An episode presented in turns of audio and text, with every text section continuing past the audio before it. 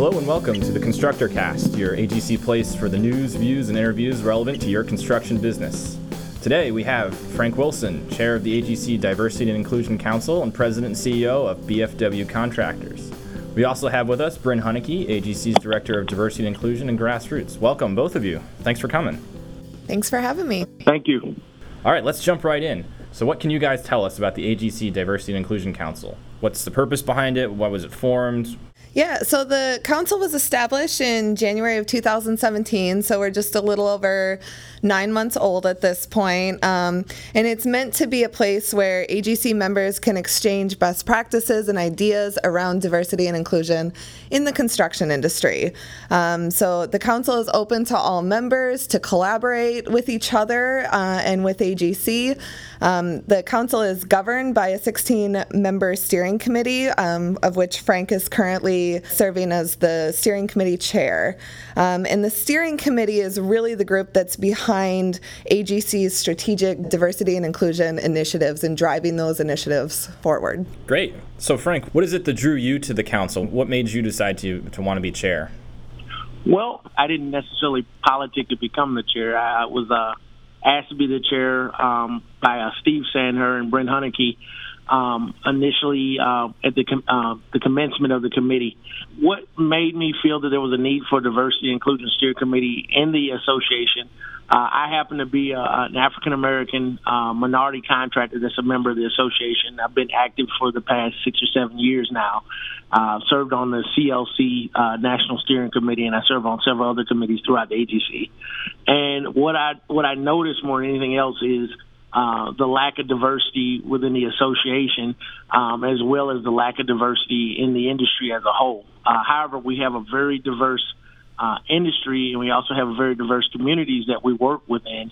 Uh, but I felt that we'd be remiss if we didn't uh, focus our attention um, to this diversity uh, deficit within the uh, industry and the association to help improve some of the issues that we have, like our, our workforce crisis that we're, we're dealing with right now.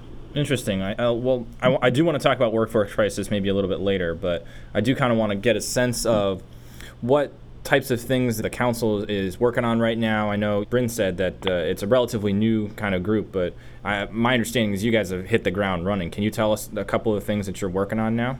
Uh, absolutely. Like I said, our, our group is broken into uh, three different subset areas. Uh, we have our marketing, branding, and communication subcommittee. We have a workforce diversity subcommittee, um, and we have a business diversity uh, subcommittee. Uh, what we did with that approach is we, we want to be as comprehensive as possible in terms of uh, approaching the different issues regarding diversity and inclusion within the association and industry, uh, as well as making sure that we cover all our bases. So, one thing that we're working on right now, which is rolling just recently rolling out on September 1st, is our we're going to have uh, AGC Diversity and Inclusion uh, Awards. Those awards are going to basically fall into uh, six different categories. We're going to have general specialty contractor under $36 million. We're going to have one for general specialty contractor, 36 million to $200 million. Then we're going to have uh, general specialty contractor, 2 million and above, and then service supplier. Uh, we're also going to have a AGC chapter diversity and inclusion award, as well as a AGC uh, member diverse business of the year award. And so all of these awards are basically one to highlight best practices of what um, different contractors or, or, or our association are doing um, in the industry regarding diversity and inclusion, i.e., what their corporate commitment looks like, what the workforce diversity might look like, and also uh, focusing on the business diversity in terms of just uh, innovative approaches that they might have for supplier diversity or uh, different community outreach programs that they might have, um, as well as just you know highlighting uh, successful uh, diverse businesses and diverse chapter diverse chapters that have uh, practices that we we should recognize and celebrate. We're also working on uh, drafting a research based uh, white paper um, that's going to cover the business case for diversity and inclusion. Uh, a lot of times, people when they think about uh, diversity and inclusion, uh, they have they have this this notion of what's in it. You know, you basically have to look at it. We're all businesses. You got to ask yourself, what's the return on investment for having DNI programs? And so uh, that's basically what that diversity, uh, that business case for diversity is, is framed around. Uh, one is best practices and strategies. Um, folks who are doing it well, we definitely want to highlight them. And then you also have the, the idea of what is the benefit, the cost benefit that um, that comes from having uh, uh, diversity within your association. Primarily, the biggest thing that uh, we found um, is having diversity and inclusion um, promoted with an organization increases your opportunity to have uh, a more well-rounded uh, business approach uh, through the diverse perspectives and experiences that you can get get from the wealth of uh, different people and the different experiences and perspectives. So, a lot of times people think of diversity as a race or male female thing, but what when you really think about diversity, the idea is is diversity means everyone because all of us, no matter how we look, where we come from, how old we are, any of the things that you could classify as different elements of diversity, uh, we all fit into that category of of, of this diverse community that we all work within. Um, so those are things. Uh, that we're focusing on, and, and along with all of those things, we have our marketing, uh, branding, and communication subcommittee we're we're focused on getting the messaging uh, right um, for where we stand as an association, and the, and the, internally as well as uh, making sure that we are, are able to communicate to the external stakeholders within the industry as well in the proper manners. Wow, a lot of stuff to talk about there. So, on the awards, uh, where can folks who are interested in applying for these, where can they go to find those awards? Yeah, so we just uh, launched the awards at the beginning of September. Um, and if you go to the AGC website, um, agc.org backslash diversity awards, um, all the information and the criteria, the eligibility requirements, deadlines um, are all listed on that website as well as the online application to apply. So we encourage any members or chapters that are really focused on, on diversity and inclusion and being champions of diversity and inclusion uh, in the industry um, to consider applying for those awards.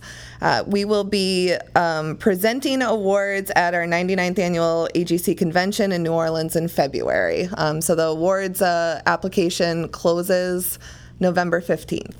Wow, so it sounds like the, the three award category areas that you're looking at are kind of really exemplify really the mission of the council in that you're looking at diversity in the industry, diversity in the association, and really just uh, showcasing what diverse businesses bring to the table.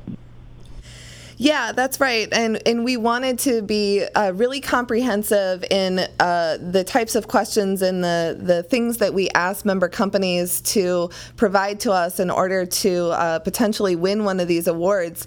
Um, because in order to be really strategic uh, about diversity and inclusion and and change a culture, um, whether it's the association's culture or a company's culture or the industry's culture, um, you have to be very comprehensive comprehensive and thoughtful, and diversity and inclusion really needs to touch all aspects of your organization, um, which is why we have, as part of the council, have those subcommittees and broke um, up our council into those subcommittees so each subcommittee could focus on a very strategic area to really work to implement and change a culture and, and drive uh, strategic initiatives around diversity and inclusion. I think that something Frank said earlier actually really struck with me, and about how contractors and the construction industry really fit into the community. And I think that's one of the things that this award may even go further and celebrate is how uh, the construction industry and the communities that we that we build and that we inhabit uh, have sort of a symbiotic relationship, and that we as an industry and as an association should best reflect those communities. Is that kind of what you were, were talking about, Frank? Uh, absolutely. I mean, we, we, you look at us as a Associated General Contractors. We're an association of builders. You know, we build everything uh, that we engage with is, has some relevant uh, relation uh, to the built environment. So when you think about communities, uh, we are actually the foundation and framework for uh, communities everywhere. So that I think it, we definitely have to be focused on uh, how the communities are put together just as much as we are in assembling and building these communities. One of the other things you were talking about was the this business case for diversity and inclusion. Can we unpack a little bit of that idea. So the idea is to, to showcase some of the places that have really seen uh, business improvements by pursuing a more inclusive workplace and, and, showcasing that, or is it more of a best practices approach or a toolkits approach? Like, how, how are you envisioning what this is going to look like? So, the, the white paper is really meant to lay out the arguments and lay a foundation for why diversity and inclusion is a business imperative and is focused on helping, you know, a company understand why they should care about it, how how a focus on diversity and inclusion will ultimately help a company's bottom line. Because at the end of the day, there are still companies and you know still interested in, in being successful businesses and making money. So anything that a company does um, is always going to have that in the background, whether it's you know safety or you know strategic marketing or diversity and inclusion, whatever it is. You know, there's always a a business focus to everything that you do. So what we want to do is just really lay that foundation and that groundwork for why a business should care and what the business case for diversity and inclusion is um, to help you know both um, companies or employees of a company, you know, bring that argument and, and use some of the arguments that we lay out as a reason for their executives to start focusing on diversity and inclusion and also to just get buy-in from from companies and the industry as a whole about this is why diversity and inclusion matters. Well, I'm, I'm really interested in the the holistic approach you guys seem to be taking, um, you know, both through the awards, through this business case for diversity and inclusion, and really just the the general philosophy and setup of the council in general. Uh, can you kind of walk me through the vision that the council and its members have for the construction industry in general? And for the association? Yeah, I'd like to jump in on that. I mean, when you, I like the, the, the term you use, holistic approach, and, and when we, we look at that, reality is is we're, one we want to start off by educating and, and like and, and laying out the business case for diversity and inclusion, uh, laying out the true real issues that exist within our, our industry uh, regarding uh, diversity and inclusion are things we want to start with. Uh, the biggest thing that we recognize is that most people have a misconceived notion of really what diversity and inclusion might look like or what it is. You know, you, you get confused in the notion of thinking it's either a, a racial driven thing or, or male versus female.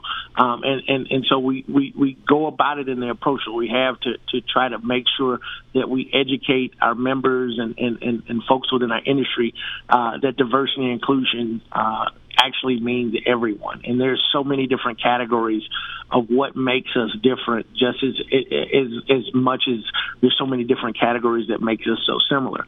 Um, so that's really the baseline in terms of our argument, in terms of appro- and how we approach uh, diversity and inclusion. And then, you know, after after you look at uh, the holistic approach of working with our business case, you have our uh, workforce uh, uh, diversity subcommittee where we're focused on different issues. Which, when you look at it, it's you're, focused on issues for folks that are in the trades.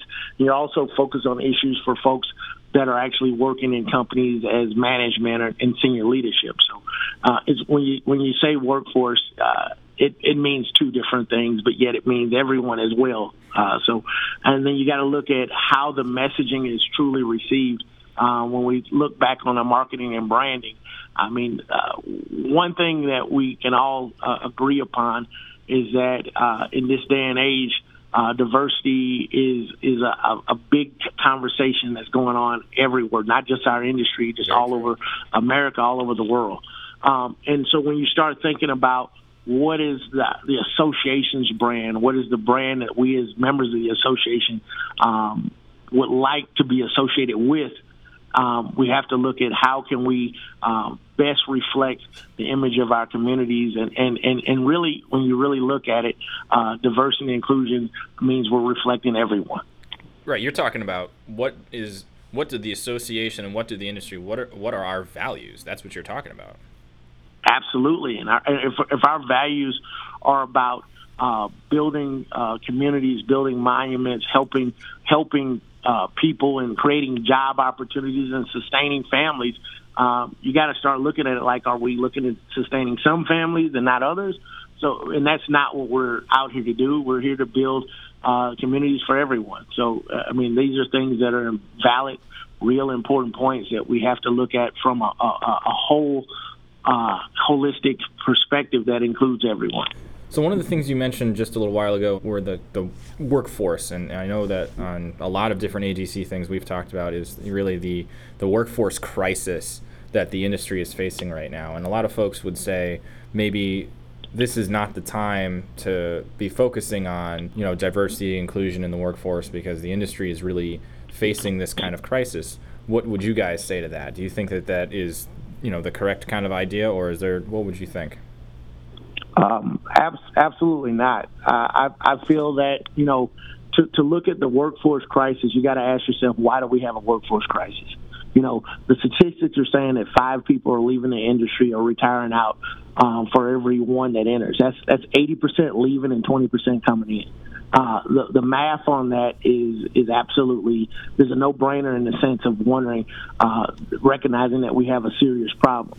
Now you have the next problem is the majority of the industry in terms of um, uh, folks who are either in companies or in the workforce are happen to fall into the category of white males, um, and that's a fact. And so when you look at the demographic shifts that are happening within the in the world uh, and, and in our and in our country in the United States, uh, we're having dramatic demographic shifts in terms of uh, the, the uh, population growth in terms of shift from being white males to uh, people of color as well as uh, women in, in in our society.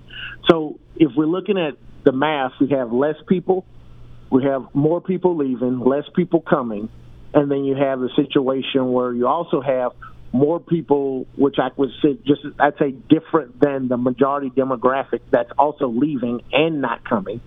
Then you, then it's really it's really you really have to look at the situation and say, hey, what do we do? How do we do differently? We need more people to come into our industry. We need more people uh, to say construction, architecture, engineering, uh, all these associated. Uh, uh, paths or, or to even enter into the trades is appealing to them. So that means we have to come up with a different approach uh, to get these uh, vast array of different people or everyone to start realizing that the industry is a, a welcoming and inclusive place that they can uh, have a career and sustain and, and provide for their families and, and, and, and be productive citizens in their communities. Yeah, Frank, you're absolutely you're absolutely right. Um, and and I want to touch on something that you mentioned earlier as well about how you know construction companies are all part of the community and we're and we're you know here to serve the communities in which we work. And you know, right now the demographic makeup of the industry is um, particularly at the top, at the C suite and the executive level of a construction company, is overwhelmingly white and male. And it is not reflective of the communities in which our construction company members serve. So, you know, when we're thinking about a workforce problem and we're trying to bring new individuals into the industry, uh, you know, we really need to look at the communities that we serve and who represents those communities, who lives in those communities, and those are the people that companies need to focus on and work to bring in to the industry um, because statistics show that a company that is reflective of the community that it serves is ultimately a better company, has higher profits, um, and is more successful in the long run. I, think that uh, you know some folks on the other side may say that well now since we have a workforce shortage there isn't really a need for a diversity and inclusion approach because people can't afford to turn away workers anymore. So their hiring biases kind of just automatically disappear. Is that the kind of thing you guys are, are seeing out in the field or is that something you hear often well, I've heard that before, and I get the perspective of what they're saying, but the reality is, if you don't have a diversity inclusion lens or approach, and yet we still have this shortage, how are you guaranteeing that you're going about uh, your recruitment and also your retention practices for uh, this workforce in the right way? So the idea behind it is no, we're not saying no, don't focus on the workforce. We're saying, hey, let's add another tool and another idea or perspective that might make us more effective at increasing and improving our workforce issue. Uh, me personally, I feel that workforce and diversity and inclusion um, should be hand in hand instead of saying workforce and then saying diversity and inclusion. It should be diverse workforce. We should have always been looking at diverse workforce as part of our approach. And if we, we link the two together in terms of uh, improving our, our and helping to resolve our crisis issues from the perspective that we need to be focused on having diverse businesses and a diverse workforce to work within the framework of the diverse communities that we're building, I say it's pretty difficult to separate the two if you look at it from that perspective. Okay, that makes a lot of sense. And uh, honestly, I think you kind of really hit home the idea behind the business case for diversity and inclusion because you're not talking about diversity of bodies of people, you know, whether they're people of color or women. Uh, you're talking about what the diversity of bodies brings to the table, which is diversity of perspective, of experience, of ideas. And that in turn brings solutions. Because I, I always like to think of the construction industry as the most solution oriented business that exists out there right now. It brings innovation as well. Innovation, right. That's where I'm, where I'm headed is that ultimately uh, the more diverse your workforce and the more diverse your C-suite or any any of the other levels of your company, the more ideas you're going to have, the better innovation you're going to have, the more solutions you bring to the table, which ultimately wins you work. Absolutely. So, given that the, the, the, council's focus really isn't just on you know diversity of bodies for the sake of diversity, you know, can you help us understand moving beyond the traditionally white male dominated construction industry? What does the construction industry of the next you know two, five, ten years? What does that look like for you guys? Well, when you, when you think about how to have uh, a diverse perspective, all right, you know, you have your workforce or your trade force um, so you have uh, individuals who come from diverse backgrounds in your trade force, your workforce, and then you have your, like as Brent stated, your C-suite leadership.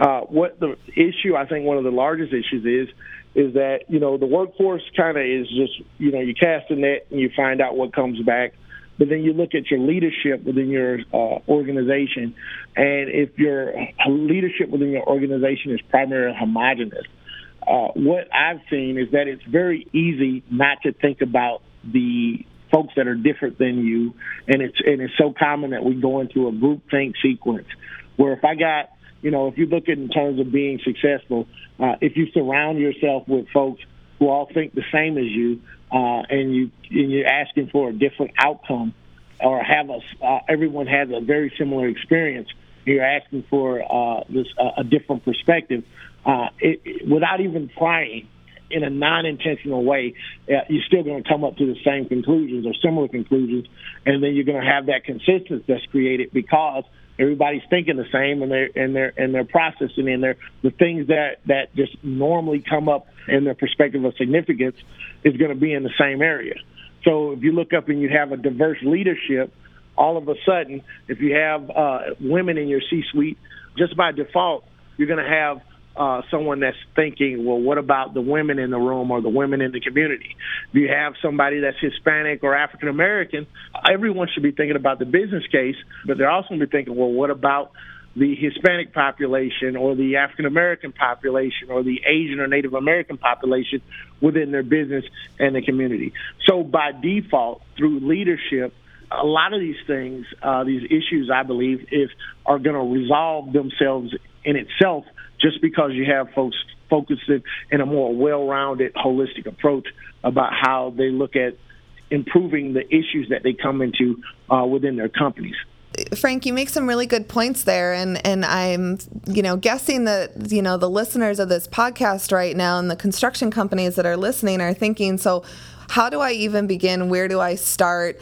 Because diversity and inclusion, like we said earlier, you know, should be uh, comprehensive and all encompassing and touch every piece of your organization. And a lot of the times that can seem really overwhelming.